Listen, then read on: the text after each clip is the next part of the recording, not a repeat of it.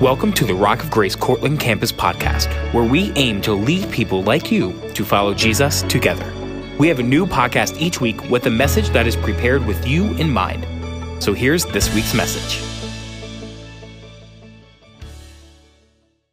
So I'm excited to share with you this morning. Um, we just completed our, hopefully, what I believe to be our final workday over at the Warren campus yesterday, and we had a great response and turnout. And uh, we have just kind of looking back uh, over the last several months, just uh, really renovated that entire space. And that happens in part because uh, you're all's giving, uh, our Kinsman Church is giving the money we were able to raise from that, as well as just the volunteer manpower we were able to bring in. So, uh, a big thank you from us at the Warren campus for uh, your financial contributions as well as your time serving and helping us because it was a huge undertaking and we could not have done it without you.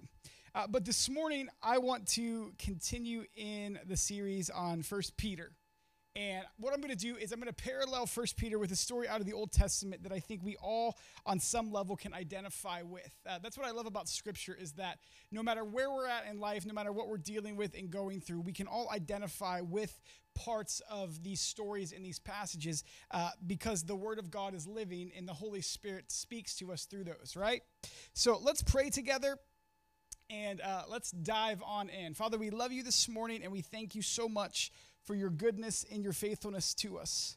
We honor you in your presence today, and Holy Spirit, we just invite you to speak to our hearts and to our minds that we might be challenged by your word and that we might be changed by you. In Jesus' name, church, we said, Amen. So this morning, like I said, uh, and the video was so fitting because uh, it, it kind of ties into where we're going and what we're talking about. See, if you start to break down really what Peter is trying to help us understand through uh, chapters at least one and two, which is as far as we've gotten so far, is that uh, there is a right way to live life that honors the Lord, but also becomes attractional to other people that they see what you're doing and are drawn to Christ because of it.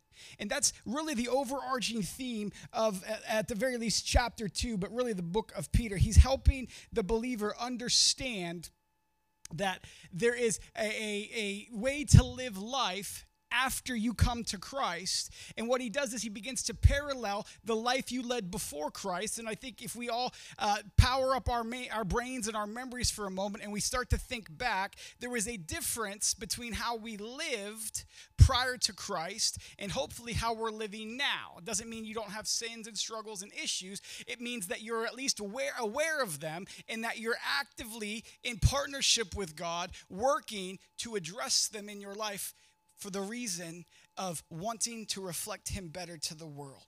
Amen?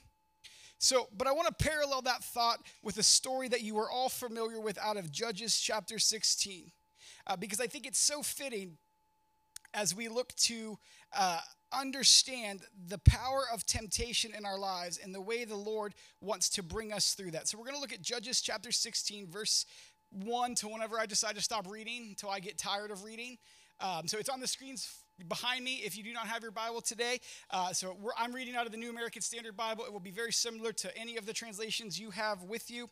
Uh, but I want to read this to you uh, because it's a story of a man named Samson who, uh, for the most part, is not considered to be, uh, and I want to be careful how I say this, uh, he's not considered in Scripture to be the brightest crayon in the box.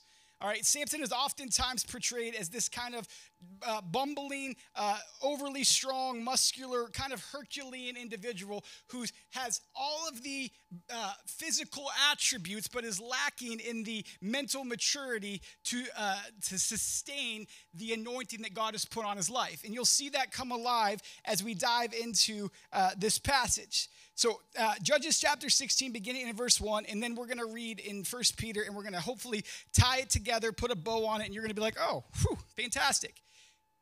Verse 1, it says, Now Samson went to Gaza and saw a prostitute there and had relations with her. Bible dives right on in with what Samson's doing. Verse 2 says, When it was reported to the Gazites, saying, Samson has come here, it says, They surrounded the place and lay in wait for him all night at the gate of the city. It says, Then they kept silent all night, saying, Let's wait until morning light, then we will kill him. Now Samson lay asleep until midnight, and at midnight he got up and took hold of the doors of the city gate and the two doorposts and pulled them up along with the bars. Then he put them on his shoulders and carried them up to the top of the mountain, which is opposite Hebron. Verse 4 says, After this, it came about that he was in love with a woman in the valley of Sorek, whose name was Delilah. Verse 5 says, So the governors of the Philistines came up to her and said to her, entice him and see where his great strength lies, how we can overpower him so that we may bind him to humble him. Then we will give you 1,100 pieces of silver. So here we have the first beginnings of the story. We understand from the very first verse that Samson has a problem that needs addressed in his life. In this particular passage of scripture, the problem that Samson is dealing with is Samson has a pair of wandering eyes and he struggles with lust on the inside. And because of that, Samson seeks out a prostitute and he has relations with her. Now, understand, in the point of Samson's life, Samson is God's champion. God has anointed Samson uh, with this supernatural strength, if you will, that he cannot be defeated. And he has been wreaking havoc on the enemies of God since he was born, essentially. And the presence of God would come upon him. Samson would hulk up, like that shirt, right? Samson would hulk up and he would destroy the enemy. It was a very cool deal, right? Nobody has to die. We'll just send in Samson. Samson will do the work and we'll all come out better for it. The problem is, is Samson's maturity and character could not sustain the level of anointing that God placed upon him. Because we see in verse 1 that Samson has a wandering eye and, uh, and a problem with lust. And uh, to fulfill that urge on the inside of him, he seeks out this prostitute and had relations with her. Now, the enemies of God, in this case, the Philistines, are watching very closely because they are tired of getting their butt kicked by Samson. And they are looking for any advantage in which they can overtake him so that they can stop losing the battle to him. And so they discover that Samson loves this woman named Delilah. And so what they do is they go to her, and it says that what they want her to do is they want her to entice him for the express purpose of discovering what is the secret to his success over us? Where does his strength come from, right? And that's what her mission is in Samson's life. It's just like in our life, if we're going to start paralleling this, the, the, the, what we're reading to the spiritual place we find ourselves in. It's just like it in our life that the sin and the temptations of the world exist to entice us. Everybody has a Delilah somewhere in their life.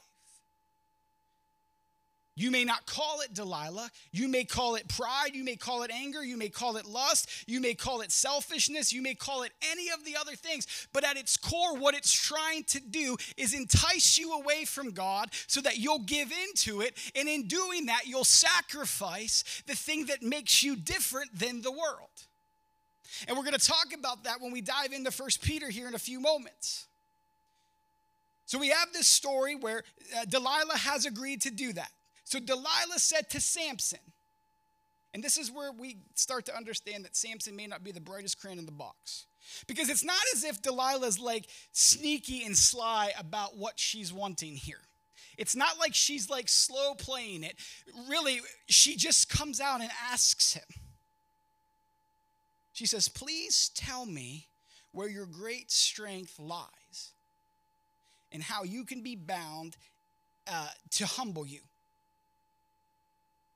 And Samson said to her, If they bind me with seven fresh animal tendons, which is really gross, that have not been dried, which is even grosser, then I will become weak and be like any other man. So Samson, at some level, has at least an awareness of what's going on because he doesn't just give it all over to Delilah right away.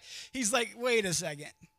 Why is this woman asking me the secret of my strength? And I know from childhood that God put his anointing on me. I was born in Nazareth, and there was some things that went along with that. And one of the things that went along with that is that I was not permitted to cut my hair because that was the secret of my strength. And Samson, at the very least, realizes that this may be a little fishy. And so he makes up an excuse, he makes up a, a lie, essentially. He lies to her and he says, Look, if you bind me with seven fresh animal tendons, still gross, that aren't dried, then I will become weak like any other man. So what does Delilah do? She's like, Hey, guess what? It was super easy. I figured it out. And so she goes back and she tells the governors of the Philistines. Verse 9 says, She had men prepared for an ambush in an inner room and said to them, The Philistines are upon you, Samson. It says, But he tore the tendons to pieces, just like the thread of flax is torn apart when it comes close, uh, too close to fire. It says, So his strength was not discovered. See, Samson is beginning to play a very dangerous game with the thing that made Samson different than the rest of them. Because it's not enough that he's in love with a woman that he has no business spending time with. And he's at least aware that what she's trying to do is probably not in his best interests because he makes up this lie. But yet he's starting the process of being enticed away from the thing that makes him so special.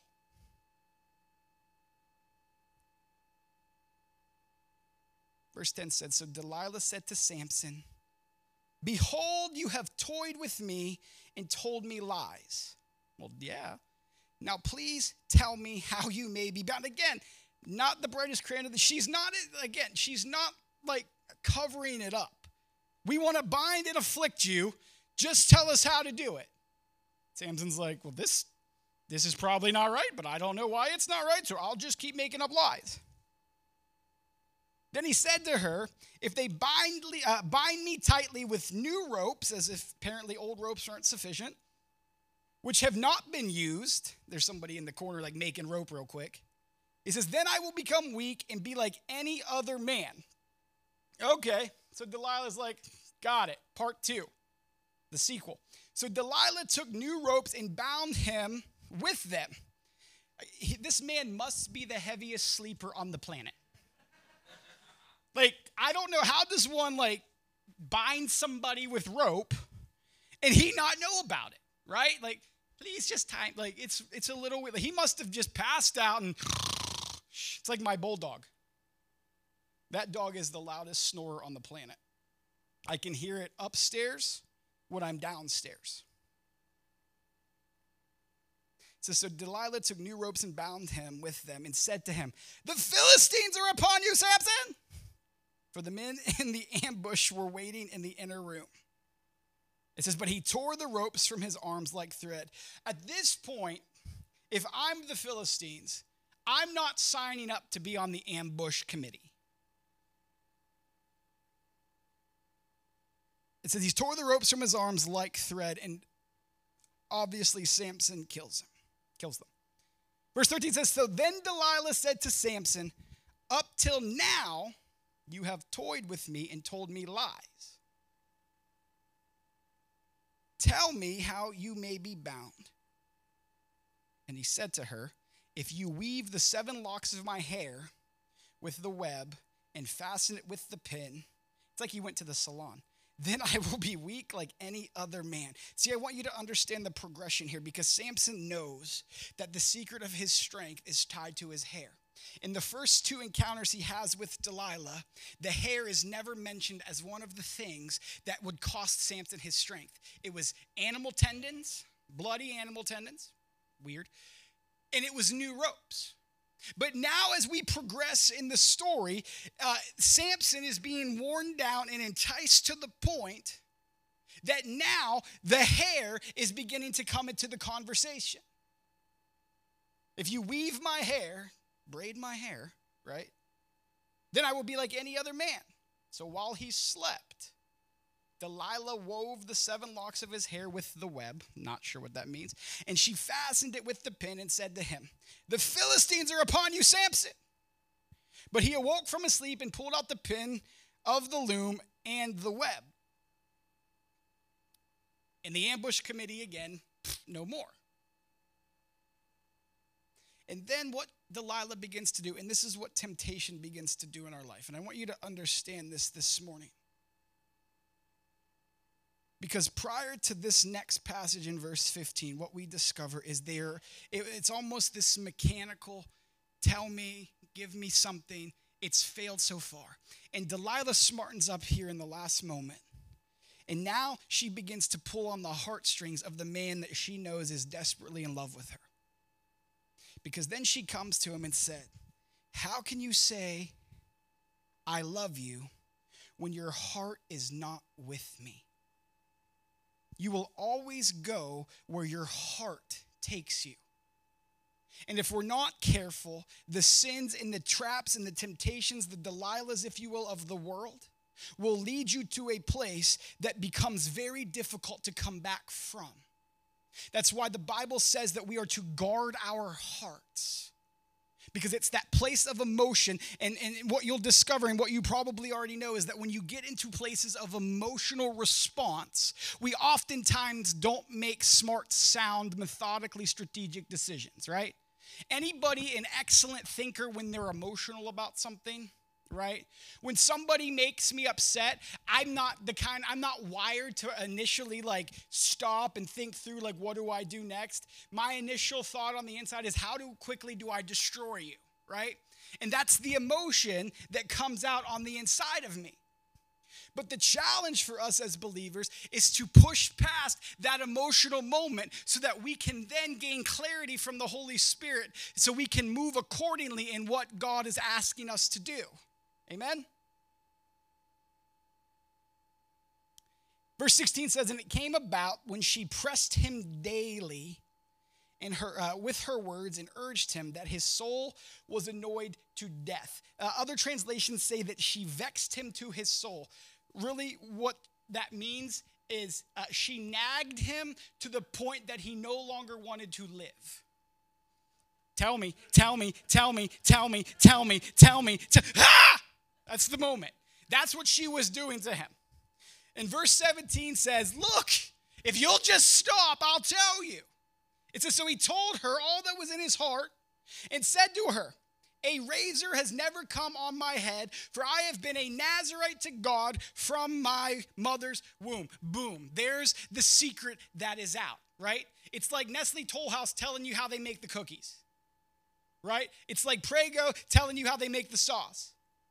She, he tells her everything. He says, If I'm shaved, then my strength will leave me and I will become weak and be like any other man. Verse 18 says, When Delilah saw that he had told her all that was in his heart, because remember, she's now operating from a place of emotion in him. She sent word and called the governors of the Philistines, saying, Come up once more, for he has told me all that is in his heart. It says, Then the governors of the Philistines came up to her and brought up the money in their hands. Excuse me. And he and she made him sleep on her knees and called for a man and had him shave off the seven locks of his head. Again, very heavy sleeper. Then she began to humble him, and his strength left him. She said, The Philistines are upon you, Samson. And he awoke from his sleep and said, I will go out as other times and shake myself free. But he did not know that the Lord had departed from him. Verse 21 says Then the Philistines seized him and gouged out his eyes, and they brought him down to Gaza and restrained him with bronze chains, and he became a grinder in the prison. We'll stop there. Actually, we'll finish 22. It says, However, the hair on his head began to grow again after it was shaved off. See, I read you that story this morning because I want to illustrate to you that there is a progression that comes through temptation.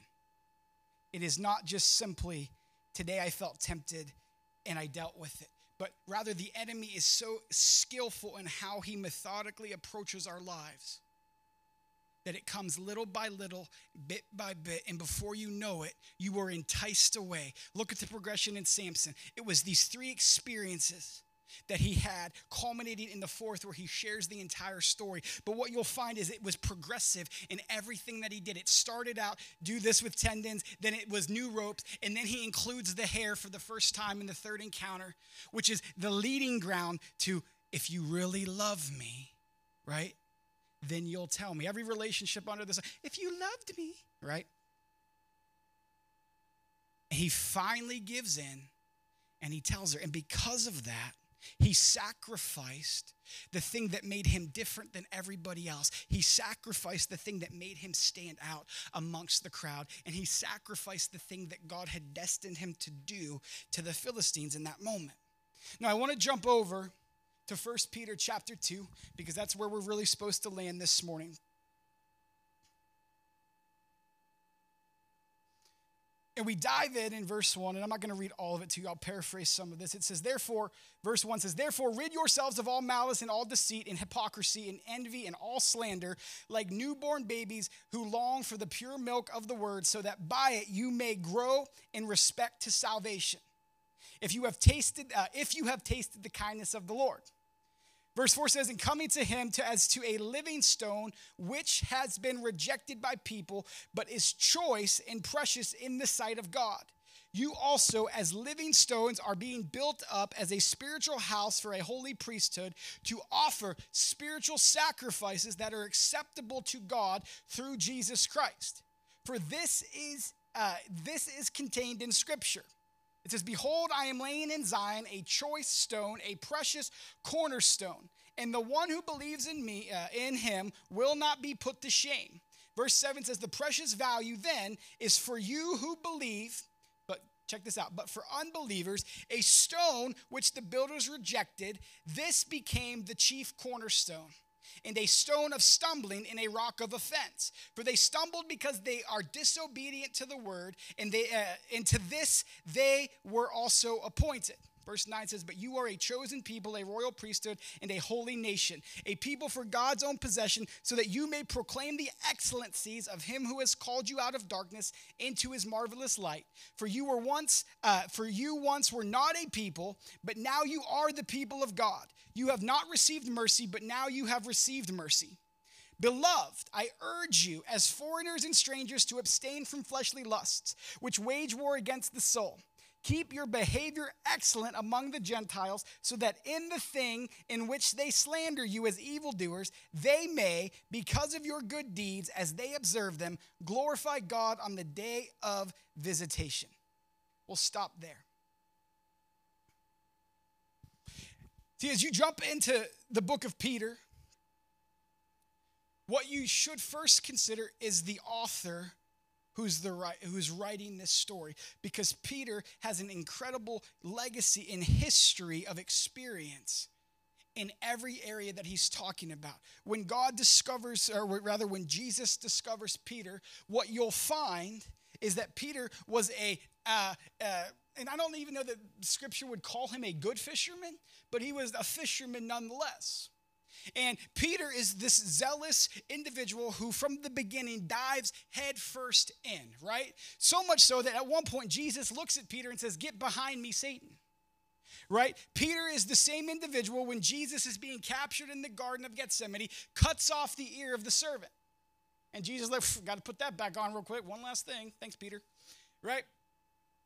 Peter then is the individual who proceeds to deny Christ three times, so full of guilt and shame, runs from the scene and is nowhere to be found during the crucifixion and any time post. It wasn't until after Jesus resurrected, tells the woman who were there to observe it, Go gather my disciples and Peter. I love that Jesus specifically points out Peter and says, You better get this boy back here.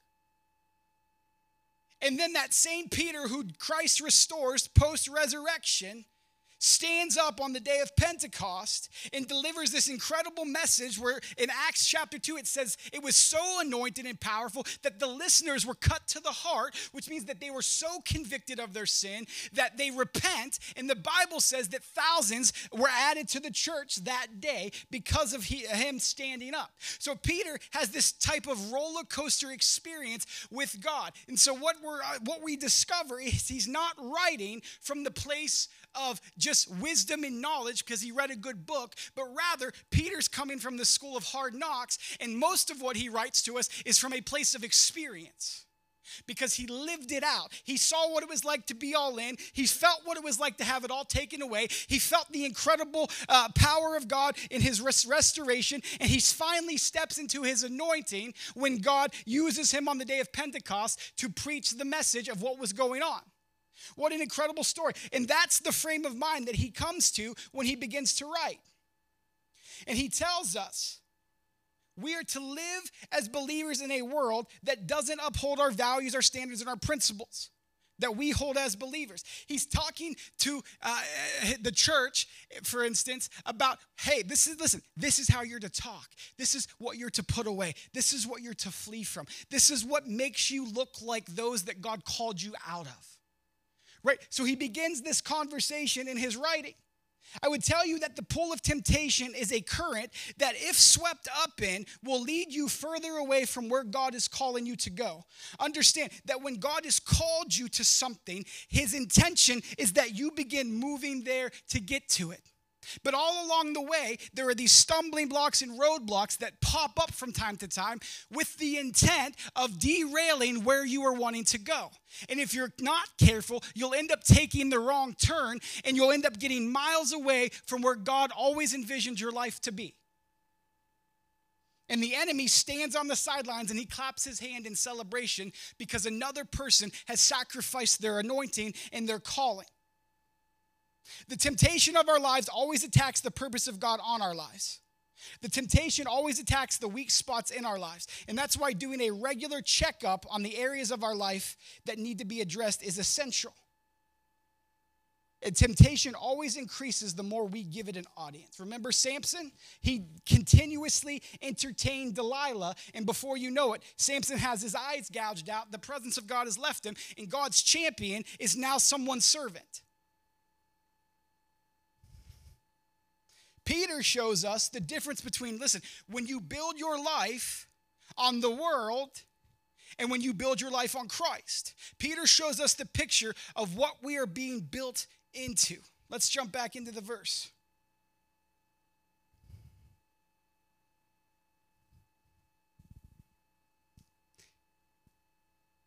Verse 5 says, You also, as living stones, are being built up as a spiritual house for a holy priesthood to offer spiritual sacrifices that are acceptable to God through Jesus Christ.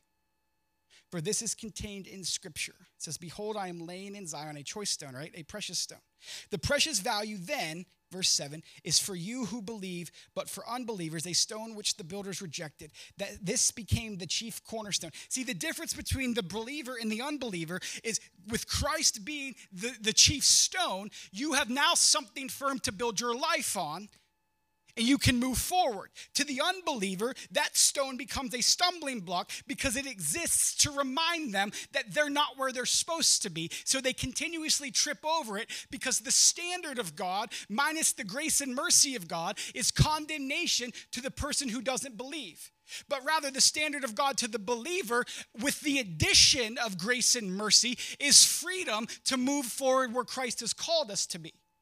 Does that make sense? I hope so. If not, you can email uh, dbrock at rockofgrace.org. I promise I'll get it. Right, he'll forward it over to me. Jumping down to verse 11, as I look at the time, it says, Beloved, I urge you as foreigners and strangers. So again, he's making the distinction that how you live in this world should look very much different than how the rest of the world lives. And if it doesn't, then that is an opportunity for you to step back to a place of self reflection and say, What about my life can shift so that I better resemble the God who I love? And listen, I'm not necessarily this morning talking about the overt, like, uh, big what we would consider like the big time sins, like that everybody sees. Because there may be things in your life that you may not see as sinful, the Bible may not even address them, but because the Holy Spirit has put a conviction in your heart, you now are responsible to address. And what you'll discover with regard to some of the things that go on in this world, what, you may have a conviction on, somebody else may not. I'm not talking about overtly sins that we all know to be true from Scripture. I'm talking about that gray area where, like, is this right? Is this wrong? Should I do this? And the Holy Spirit might come to you and say, you know what? That's not good for you. It's the idea that all things are, uh, are permissible, but not all things are beneficial, right? But Susie, somebody down the road, she, she may not carry that conviction yet or at all. And it might be acceptable for her with regard to where she's at with Christ.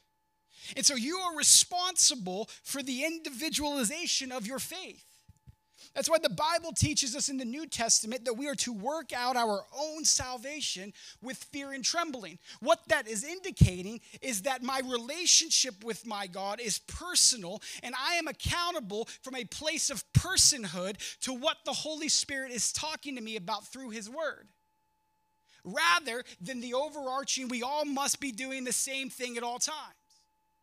Again, not talking about the overtly outward sins. But 11 is saying, I urge you as foreigners and strangers to abstain from fleshly lust which wage war against your soul.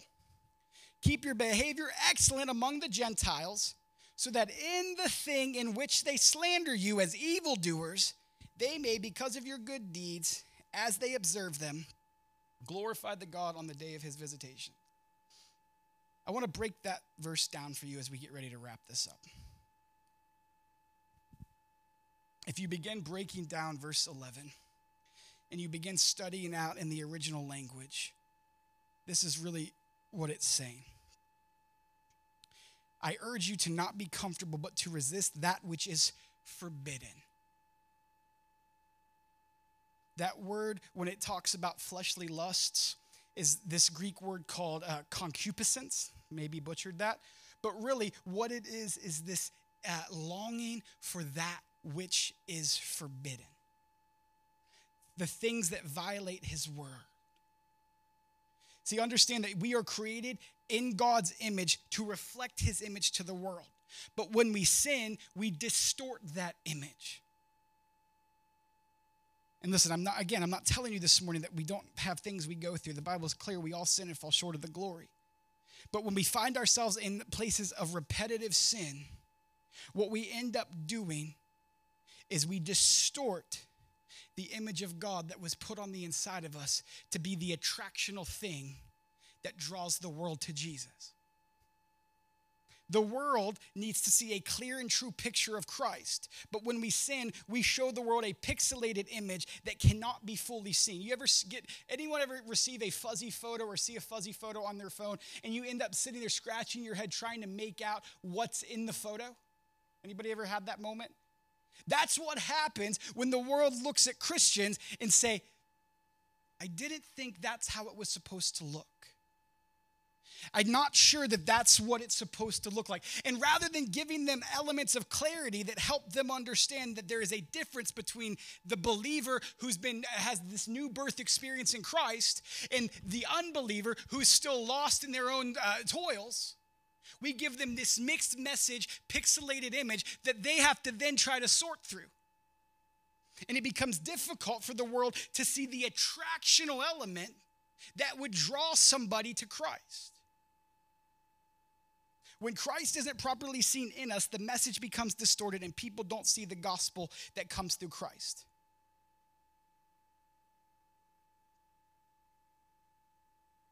So it says, Those fleshly lusts, the passions of the world that captivate us and steal our gaze, rob our purpose and diminish our destiny and tarnish our legacy. That, that term, wage war, if you study it in the original, is a militant action. And what it means is that it's a group of military advancing in battle against us. It wages war against our soul. And the soul word in this original is, when translated, refers to the air in us. Really, it's the breath of life. It's the biggest distinction between us as humanity and the rest of creation. So I want to put this all together now that we have a clear understanding of what the original intent of the verse is saying. It says, Beloved, I urge you as aliens and strangers to abstain from that which is forbidden that wage war in a military fashion with the intent to destroy you against your soul or the very thing that makes you different than the rest of creation. It's a better picture when we understand it in the original the purpose, uh, the enemy's purpose in our life through the vehicle of sin is to tarnish the image of God on the inside of us. Because what he discovered was that if he can't stop me from serving God, what he can do is distort the image of God on the inside of me. And in doing that, it will keep other people from coming to Christ through my life example. Does that make sense? And then we close First Peter chapter 2. And what it does is it reminds us that Christ was the ultimate sacrifice. And that through that sacrifice, we have what we call a reliable shepherd we can trust will lead us to safety. You know, I love the terms things like holy nation, royal priesthood, a chosen people. Because what Peter's saying in that moment, and if we could put on some music in the back, what Peter's saying to us is listen, it's not just a distinction of this is who you are and this is who the world is, or this is to the unbeliever, but rather it's a elevation of where we get to go through Christ. We don't remain where he found us. But the beauty of the gospel when we run to Jesus is he brings us into a family. And in that family, he not only forgives our sins, graces our lives, dispenses mercy in times of struggle, he elevates us to a place that we ourselves could never have gotten to on our own. That's the beauty of the gospel. And I want to challenge you this morning in this what the world needs from us, and I'm, I'm including myself, I'm a very flawed individual. You're a very flawed individual. We all sin. That's not the point of this. But what we need to become to the world is a true picture of what Christ fully alive in our life looks like. It needs to, the world needs to see the necessity of the gospel in the assurance that we have through Christ. Listen, Samson was a very flawed champion that couldn't win a battle against his own temptation. And when we allow the temptations in our life to reign, we sacrifice the power of God on our lives to deliver us from those temptations. The power of God is one that can deliver us from the present snares and traps we have fallen into. And I want to tell you, I, I want to give you a bit of, of a hope and encouragement today. Sometimes you hear messages like this, and the natural tendency is like, we have to fix it all right now. And that's a great heart. Don't ever lose that heart. But here's what I would challenge you with, and this is something the Lord is challenging me with. I want to encourage you to simply, in your own life, in your own struggles, and the things you're going through, I want to encourage you this morning to simply win the day. You know, nobody wins a war in the first battle, but rather a war is, is won over the, the little successes and victories over time, the, ba- the little battles that are won. And you slowly but surely gain confidence in knowing that I won today you know, because I won today, guess what? I think I can win tomorrow. You know, that's two days. Before you know it, guess what? I just won the week. You know what? I won two weeks. I won three. I won four. You know what? I, I won the month. You know, there's a friend of mine from Indianapolis on Facebook. Uh, his name's Matt. Really nice guy, really cool guy. Has a very, very interesting past. And he was an alcoholic and struggled, still struggles a little, or did struggle. But he's been posting uh, online, uh, updating Facebook from time to time. And yesterday he put on there like 346 days sober. Incredible. He loves Jesus, he's serving the Lord, he's plugged into a church. You know what that tells me? Matt is winning the day. And in just a week and a half or so, Matt's going to win the year. And so fight the pull to say, you know, I got to fix it all because what will happen is when you fa- when you fall short, discouragement will set in and you'll just stop. But you know what? When you go home, whatever the sin, the struggle, the temptation, the problem, the issue is, just win today. And then when you get up in the morning, first thing that comes to your mind is remind yourself, guess what? I won yesterday. I determined to win today as well. Start somewhere. Amen. Let me pray for you this morning. I'm going to give you a moment of reflection because what I want to do is I want the Holy Spirit to have a moment to just bring some things to the surface in you. Nothing you're going to share with me, nothing uh, you you need to talk about because it's a relationship between you and God. And if He brings something to the surface where He's saying, you know what, this needs to exit your life or this isn't good for your life or any of the above, then I want you to commit at the very least, you know what, I'm aware of that now, Holy Spirit. I'm listening. My heart is open to you you know what, today I'm going to win today. And then I'm going to go into the battle tomorrow and I'm going to determine to win tomorrow. And if you slip up along the way, guess what? There's another day coming where you can win the day. And as those days stack up before you know it, you'll have won the war. So I'm going to pray and then I'm going to give you about 30 seconds to a minute before we close. And I just want you to ask the Holy Spirit to bring anything up to your mind that he's saying, you know what, this is this is destroying you. This is enticing you away. This is sac- this is costing you. This is distorting the image of God that Peter's talking to us about. So, Father, right now in Jesus' name, Holy Spirit, your word says that those who have ears to hear, let them hear what the Spirit is saying. So, Lord, we just open our ears, our spiritual ears to you today, our hearts to you today, that we would be listeners. Lord, that we would hear what you're, you're wanting to bring out of our lives those things that aren't good in our lives. Help us today to know what those are. That, Father, we would be people who win the day. And when we win today, we're going to win tomorrow. We're going to win the week, the month, the year. And eventually, Father, we're going to win the war because our heart is turned towards you to please, honor, and serve you. So help us today in Jesus' name. Take the next 30 seconds to a minute and just say, Holy Spirit, show me what I need to lay down and start winning the day in. You could turn that up in the back.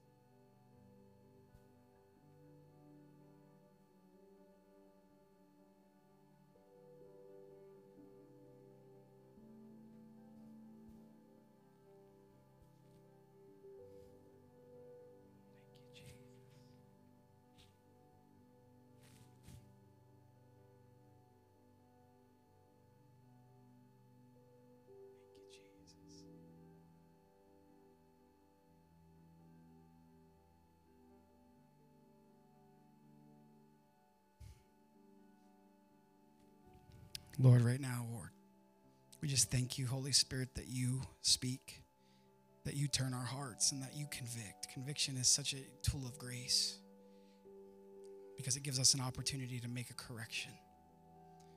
So, Lord, just bring it to our hearts that we might start winning the day in areas of lust, of temptation, of anger, Lord, of selfishness, of pride,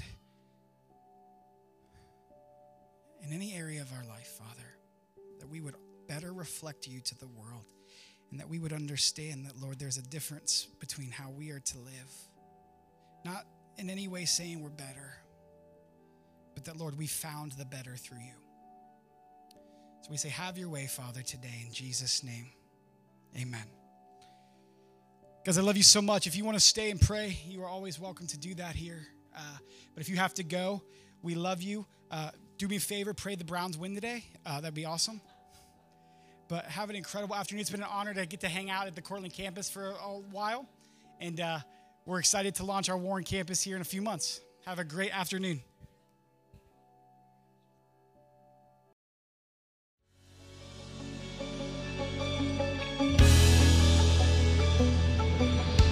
Thanks for joining us. If this message impacted you or you would like to get in contact with us, you can visit us at www.rockofgrace.org. Also, be sure to share this message with a friend or subscribe so you never miss a message. God bless.